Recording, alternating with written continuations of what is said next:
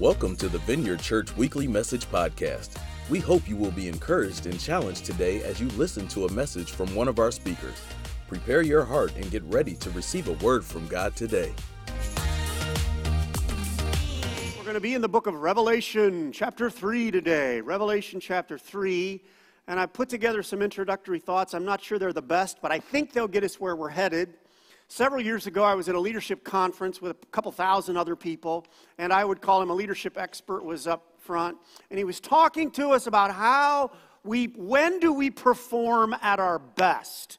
And so he presented this question how do individuals or when do individuals do their best work? And he was talking about whether that's whether when we're under challenged, appropriately challenged, or over challenged, right?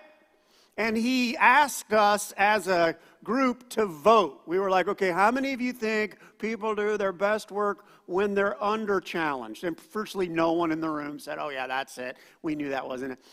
And he said, how many when were appropriately challenged? And I think pretty much everyone thought, I'll bet that's the right answer. I didn't raise my hand because I thought, I'll bet this is a trick question. And then, and then he landed and helped us see actually when do we do our best work our sweet spot is actually higher, ready?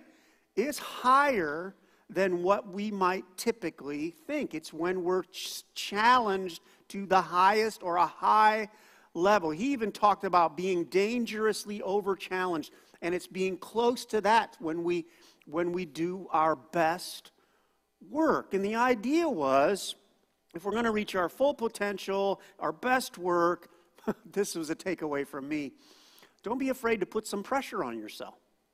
Is that? Don't be afraid to put some pressure on yourself. I think this makes sense when we ponder it. Most of us could agree that striving for mediocrity is a bad plan. You ever sort of been on a diet? How'd that go? right? It doesn't work. You, you, set your face toward, let's have, I just want an average marriage. Doesn't, like, that's not what we desire, right? That's, we know somewhere in there, the standard or what we pursue, how much we try to pursue excellence makes a huge difference on the results in our lives. The idea is high expectations are healthy and good. So now we're going to make the jump it's not surprising then that we serve a God who calls us to high standards. In 1 Peter 1:15, God's word says, just as he who called you is holy, so be okay in all you do. That's not what it says. Some people are not paying enough attention to even know, but that's not what it says. Holy in all you do. The next uh, command is familiar to a lot of us. It says, Love the Lord your God with all your heart, and with all your soul, with all your mind, with all your strength. Another way to think of it from a biblical perspective is God rarely commands us or calls us to mediocrity The seventh command of the Ten Commandments is not, thou shalt not commit adultery very often.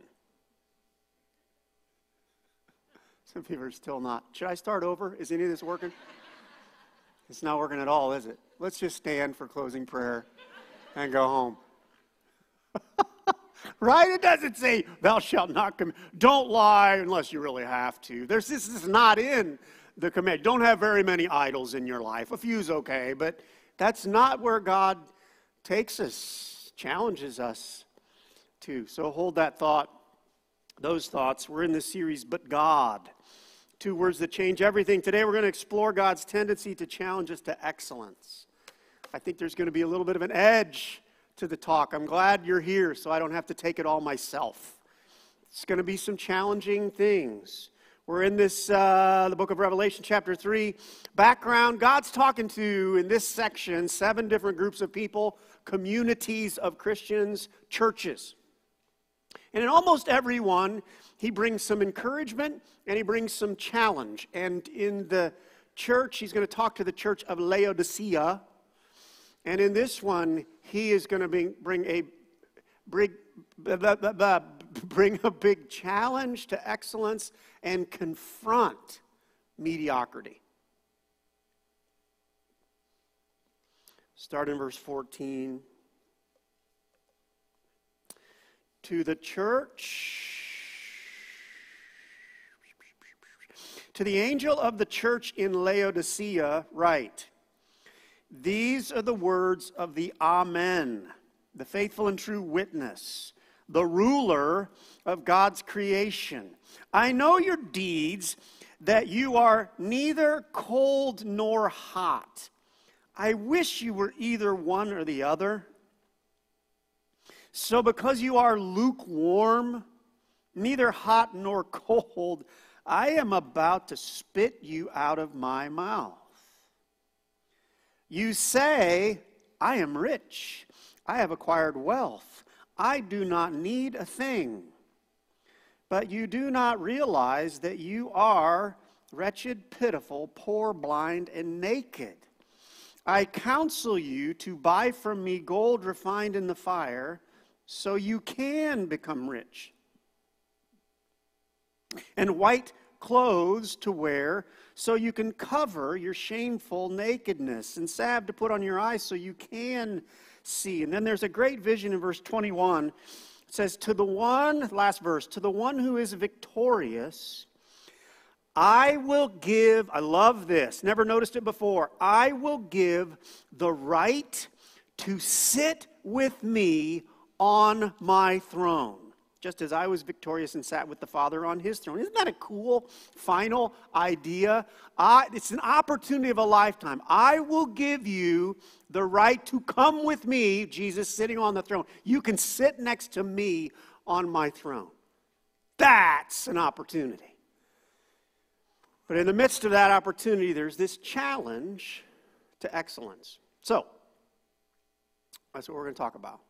How to live a life of spiritual excellence. By the way, even if you're not all that into spiritual excellence, these principles will help you in any area of your life you want to be excellent in. So, most of us probably have an area of life that we don't want to stink at. Like we think, no, this we want this part of our life to really work. Anybody would like to be able to pay like all of your bills? Right? Like that's an area of life, like pay all of our, or have relationships that actually bring life and don't suck the life out of you. Does it seem like a good plan? Like there are certain, I know we can pray for you guys because it's a problem, isn't it? It's just hard. I'm just kidding.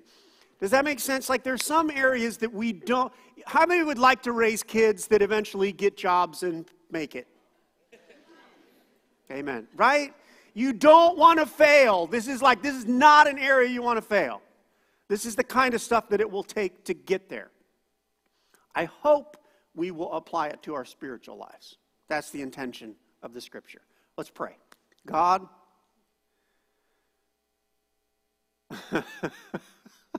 sorry, I just had a weird prayer come to mind.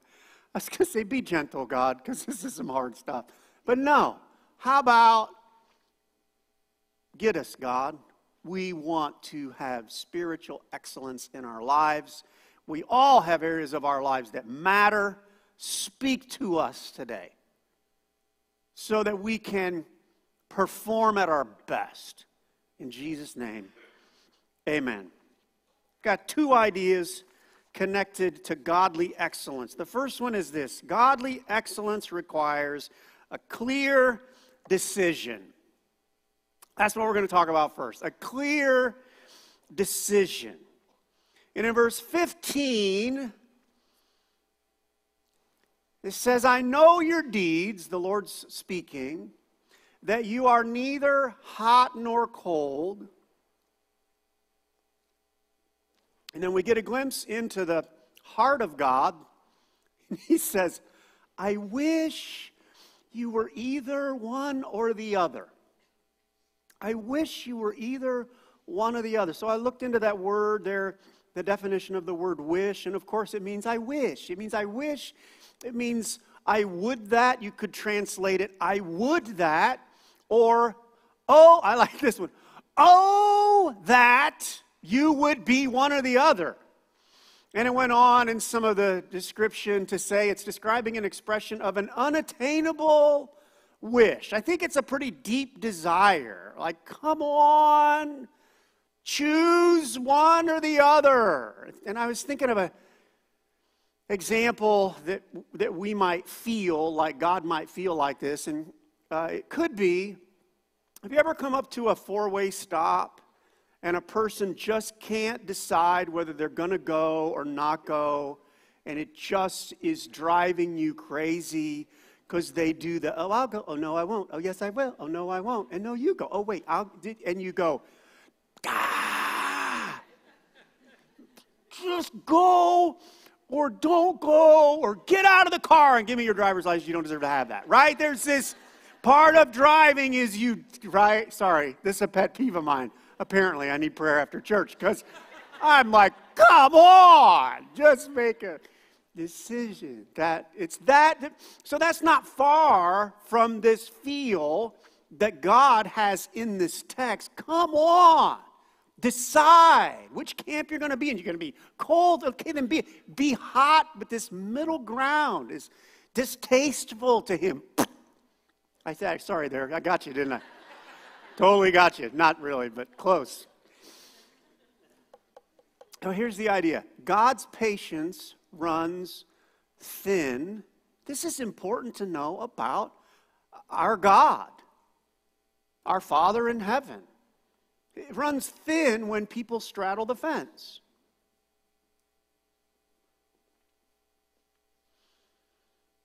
With the rest of our time in this point, we're going to dwell on a characteristic of God that we, we probably don't dwell on maybe as often as we should.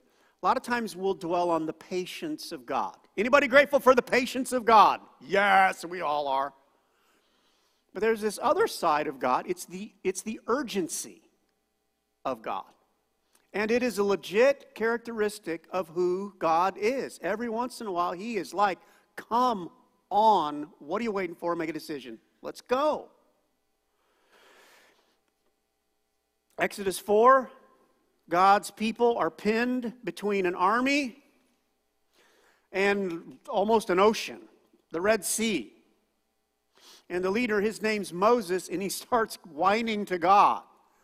And God says to Moses, by the way, the army, they're either going to kill him or make him slaves. And it says, The Lord said to Moses, Why are you crying out to me? Tell the Israelites to move on. It's like, we don't have time for this, Moses. Raise your staff and let's get going.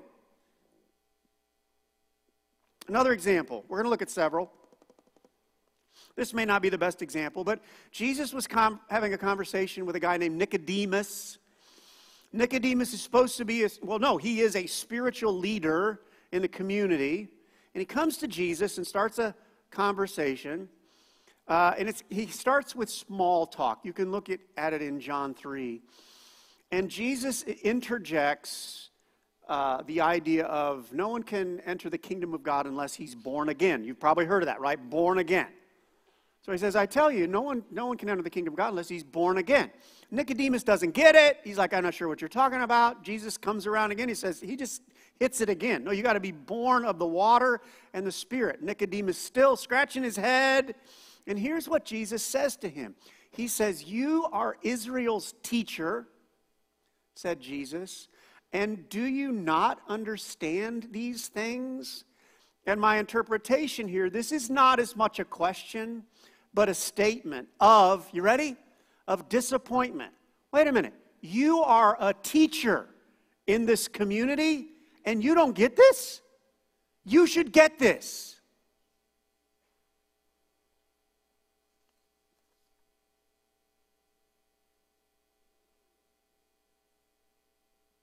By the way, if we can have spiritual urgency, make decisions, it'll bring traction to our life. Think of the area of your life you want to excel in. When we can make decisions, it, it, it brings God's power into it. In Matthew chapter 12, uh, 20, there are two blind men. Jesus is passing by. They cause a commotion. They get to be in front of Jesus, and Jesus asks them this question. He says, What do you want me to do for you? Praise God, they had an answer and they did not have to think about it for a day because Jesus is on the move. And they say, Lord, we want our sight. Boom. That's what you had they say, well, gosh. Now they could have. They could have thought, oh gosh, we got the Lord of the universe in front of us, and he just asked, what do we want? This is an incredible opportunity. Maybe we should think through this and maybe we should get counsel. But there are times, no, no, make a decision and go. So we want our sight, and they got it. If you want to explore a, uh, a great example of this in first in the Bible somewhere, there's a story. I gave you the 1 Samuel 17. It was on the screen. It was on the screen. 1 Samuel 17, there's a story of David and Goliath. Some of you have heard the story or heard the reference. I'm going to sum it up faster than I've ever summed it up before. There's, there's uh, for 40 days, there's a huge warrior threatening the armies of God. For 40 days, God's army and king do basically nothing. And in one day, a guy named David comes along and fixes it all. That's the story. One day, David comes, sees the situation, makes a decision. He's frustrated. Why are we doing this? I'll fight the guy, beats him up, cuts off his head. ba da! We're done. Changes the whole thing in, I would guess, four hours. By the way, that's the guy that God said, I want that guy to be king. You want to get to a higher place in those important things of life? Whether we can make a decision or not is huge in those areas. So it brings up a question for us What is my present level of spiritual urgency? Great question. Mm, painful question sometimes. It's my level of spiritual urgency. Ouch. By the way, some of you are doing great. Some of us need that question pushed out in front of our face. Now, I want to finish this, the rest of this point by talking about when the Lord, when we realize our urgency is low and we're not making a decision, and we get a revelation, God opens our eyes to, oh my, I'm not doing this well, jump on the opportunity right away. If we're doing well, I'll just give you an example. I've got four things that drive my life love God, serve my wife, train my kids, and grow this church. That's what I'm, that's what I'm about. Pretty regularly, I will assess those four things and realize I have slipped into mediocrity. I'll think, and just 10 days ago, I remember thinking, oh, how am I doing at being a great husband? and it didn't take but a second to go, oh, I'm not doing very well at that. I thought I hadn't done anything kind for my wife, you know, serve my wife in, in, a, in a while. And it must have been a good day because I realized, Mark, do it right now. So I then, within five minutes, I adjusted some schedule things to say, hey, texted her and said, hey, let's work on this project. I did something then. Because if I don't do something then, you know what will happen? That idea will fade away. And then it'll be another five weeks before I go, oh, yeah, I'm married. I should be paying attention. Does that make sense? Do something then. When we, re- uh, Tuesday, but like, but my biggest life purpose is I want to love God. And I realized this last Tuesday, wow, God, it's been several days since I had done that very well. I'm sorry to bust your bubble and think, oh, Mark's got it all together. No. And so I, that day, thought, right now, Lord, what can I do? Because I do love you. I'm sorry I've forgotten about you, but I do love you. And so I took some time right then, on that day, right then and there, I did some extra things. Because I want to, if you're in a ditch and you want to get out, sometimes you got to crank the wheel to get out of that thing and not just go, oh, I don't know, hopefully someday I'll get out of this ditch. It's urgency.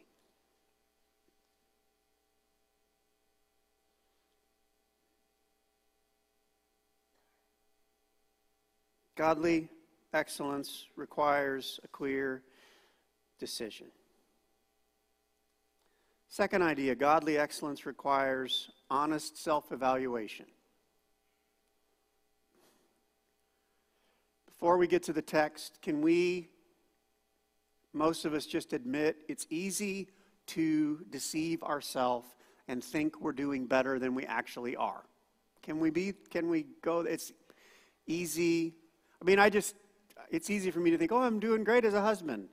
And then when I really get my eyes open, go, oh, wow, I guess I'm not as good as I thought I no do you guys live in that world where it's easy to drift? That's a good word. It's easy to drift off center and then go oh, I, oh I, if somebody would say how you do? I'm doing great. But if reality jumped in you would realize oh well, maybe not so much. So i think with the laodicean church they're not just a little deceived about who they are they're on the edge of delusional look at this text you say, God saying to them, I am rich, I have acquired wealth. I should have highlighted this, and do not need a thing. That's where they're at. I do not need a thing. I'm glorious. Delusional. Because God clarifies and He describes them. By the way, God's opinion, our opinion. Which one's right? God's. Okay. You guys are sharp. He says, You, this is worth noting, you do not realize. See, that's delusion, deception. You do not realize. By the way, does this mean God didn't love him? No, he loves him enough to be honest with him. You're not realizing something that you are wretched, pitiful, poor, blind, and naked. He hits him with five delusions. That's a pretty significant unawareness of reality. And I'm going to give you a weird word picture right now. You'll not be glad you came to church after I say this. This is the kind of delusional that's on the level of Speedo guy at the public beach. Have you all seen him? Yeah, most of us. I was going to put a picture on the screen. We don't need a picture because we have a picture in our mind already, right? It's the guy, and the whole world knows seriously, dude, you shouldn't be but somewhere in there, we, I can't believe we're talking about Speedo Guy. Anyway, right? And he, oh, uh oh. Speedo Guy, are you here? If you're here, we would like to tell you something. You don't look as good as you think you do. Right? It'd be like we all know that there's, but somewhere in there, what's going on in, in the. So, sorry, you're, you're not glad you came to church. Is that the worst thing I've ever said from the stage? I can't get that out of my mind. Okay. But somewhere in there, the, the Laodiceans, God is like, what are you, what are you thinking? You're not even close to where you should be. Here's, did I, did I say this? The Laodicean self perception was way off. Just way off. I don't need a thing. Oh, no, you need a lot.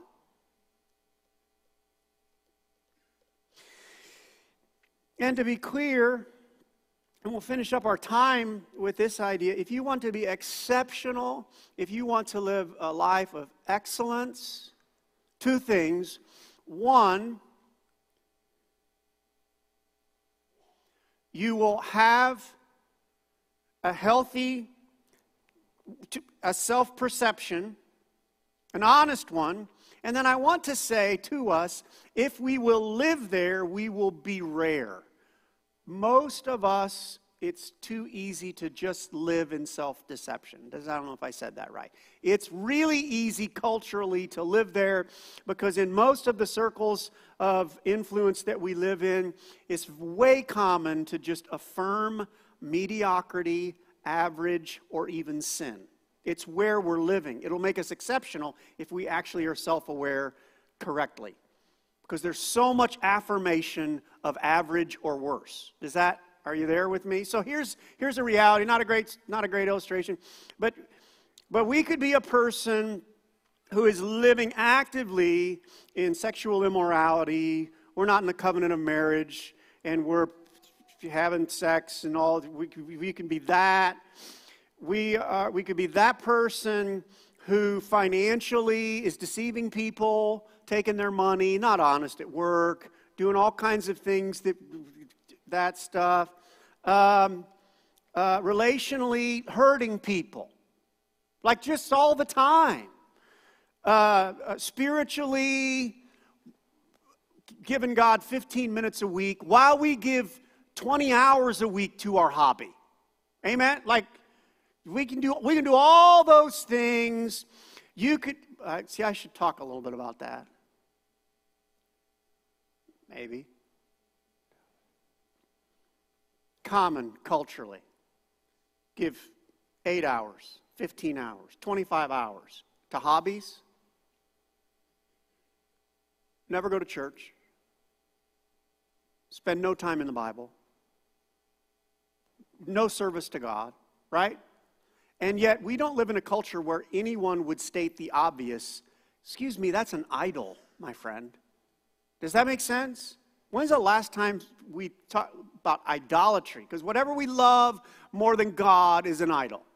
So you can do all those things and take God's name in vain 70, 70 times a day. And you know what people will say about us? Oh, he's a good guy. Really, he's a good guy. And the reality is, we got to be careful about that voice we got to run to God and say, Lord, in the midst of a significant tendency for humanity to deceive ourselves, will you show me what the truth is? Will you open my eyes to the Bible, to reality? Will you gather around me some friends that both support me and will say what needs to be said to me? That'll be an exception. We'll be exceptional if we do it.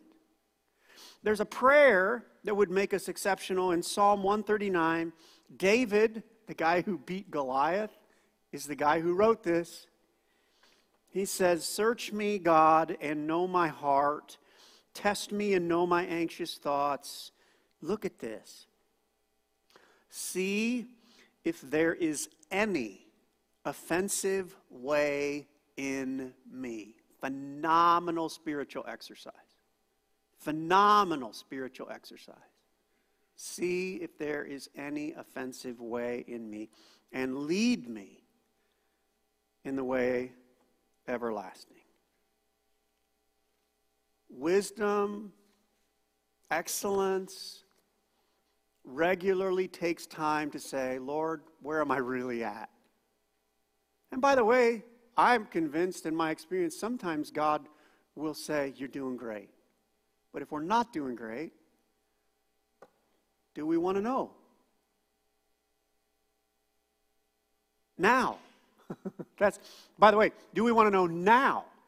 At some point in our experience, everything will be plain. Let me give you a sobering verse from Matthew 7 22.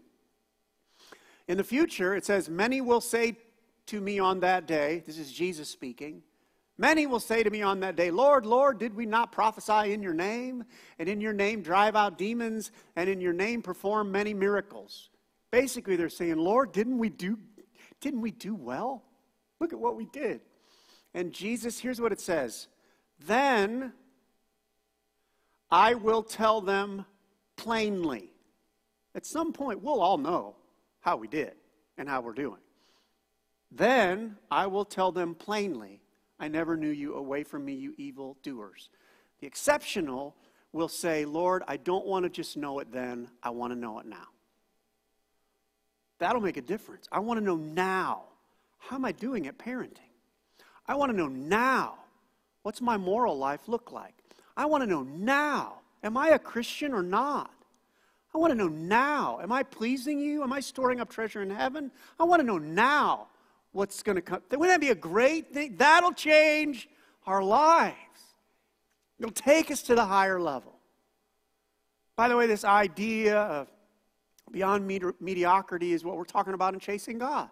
This is the text that we gave all the speakers. They won't be speaking out of this text, maybe, but this was the theme. Like, come and challenge us on how we can be hot for God and not lukewarm. I'm excited for the week. Last, fill in the blank. When was the last time I had godly clarity? When was the last time I had godly clarity?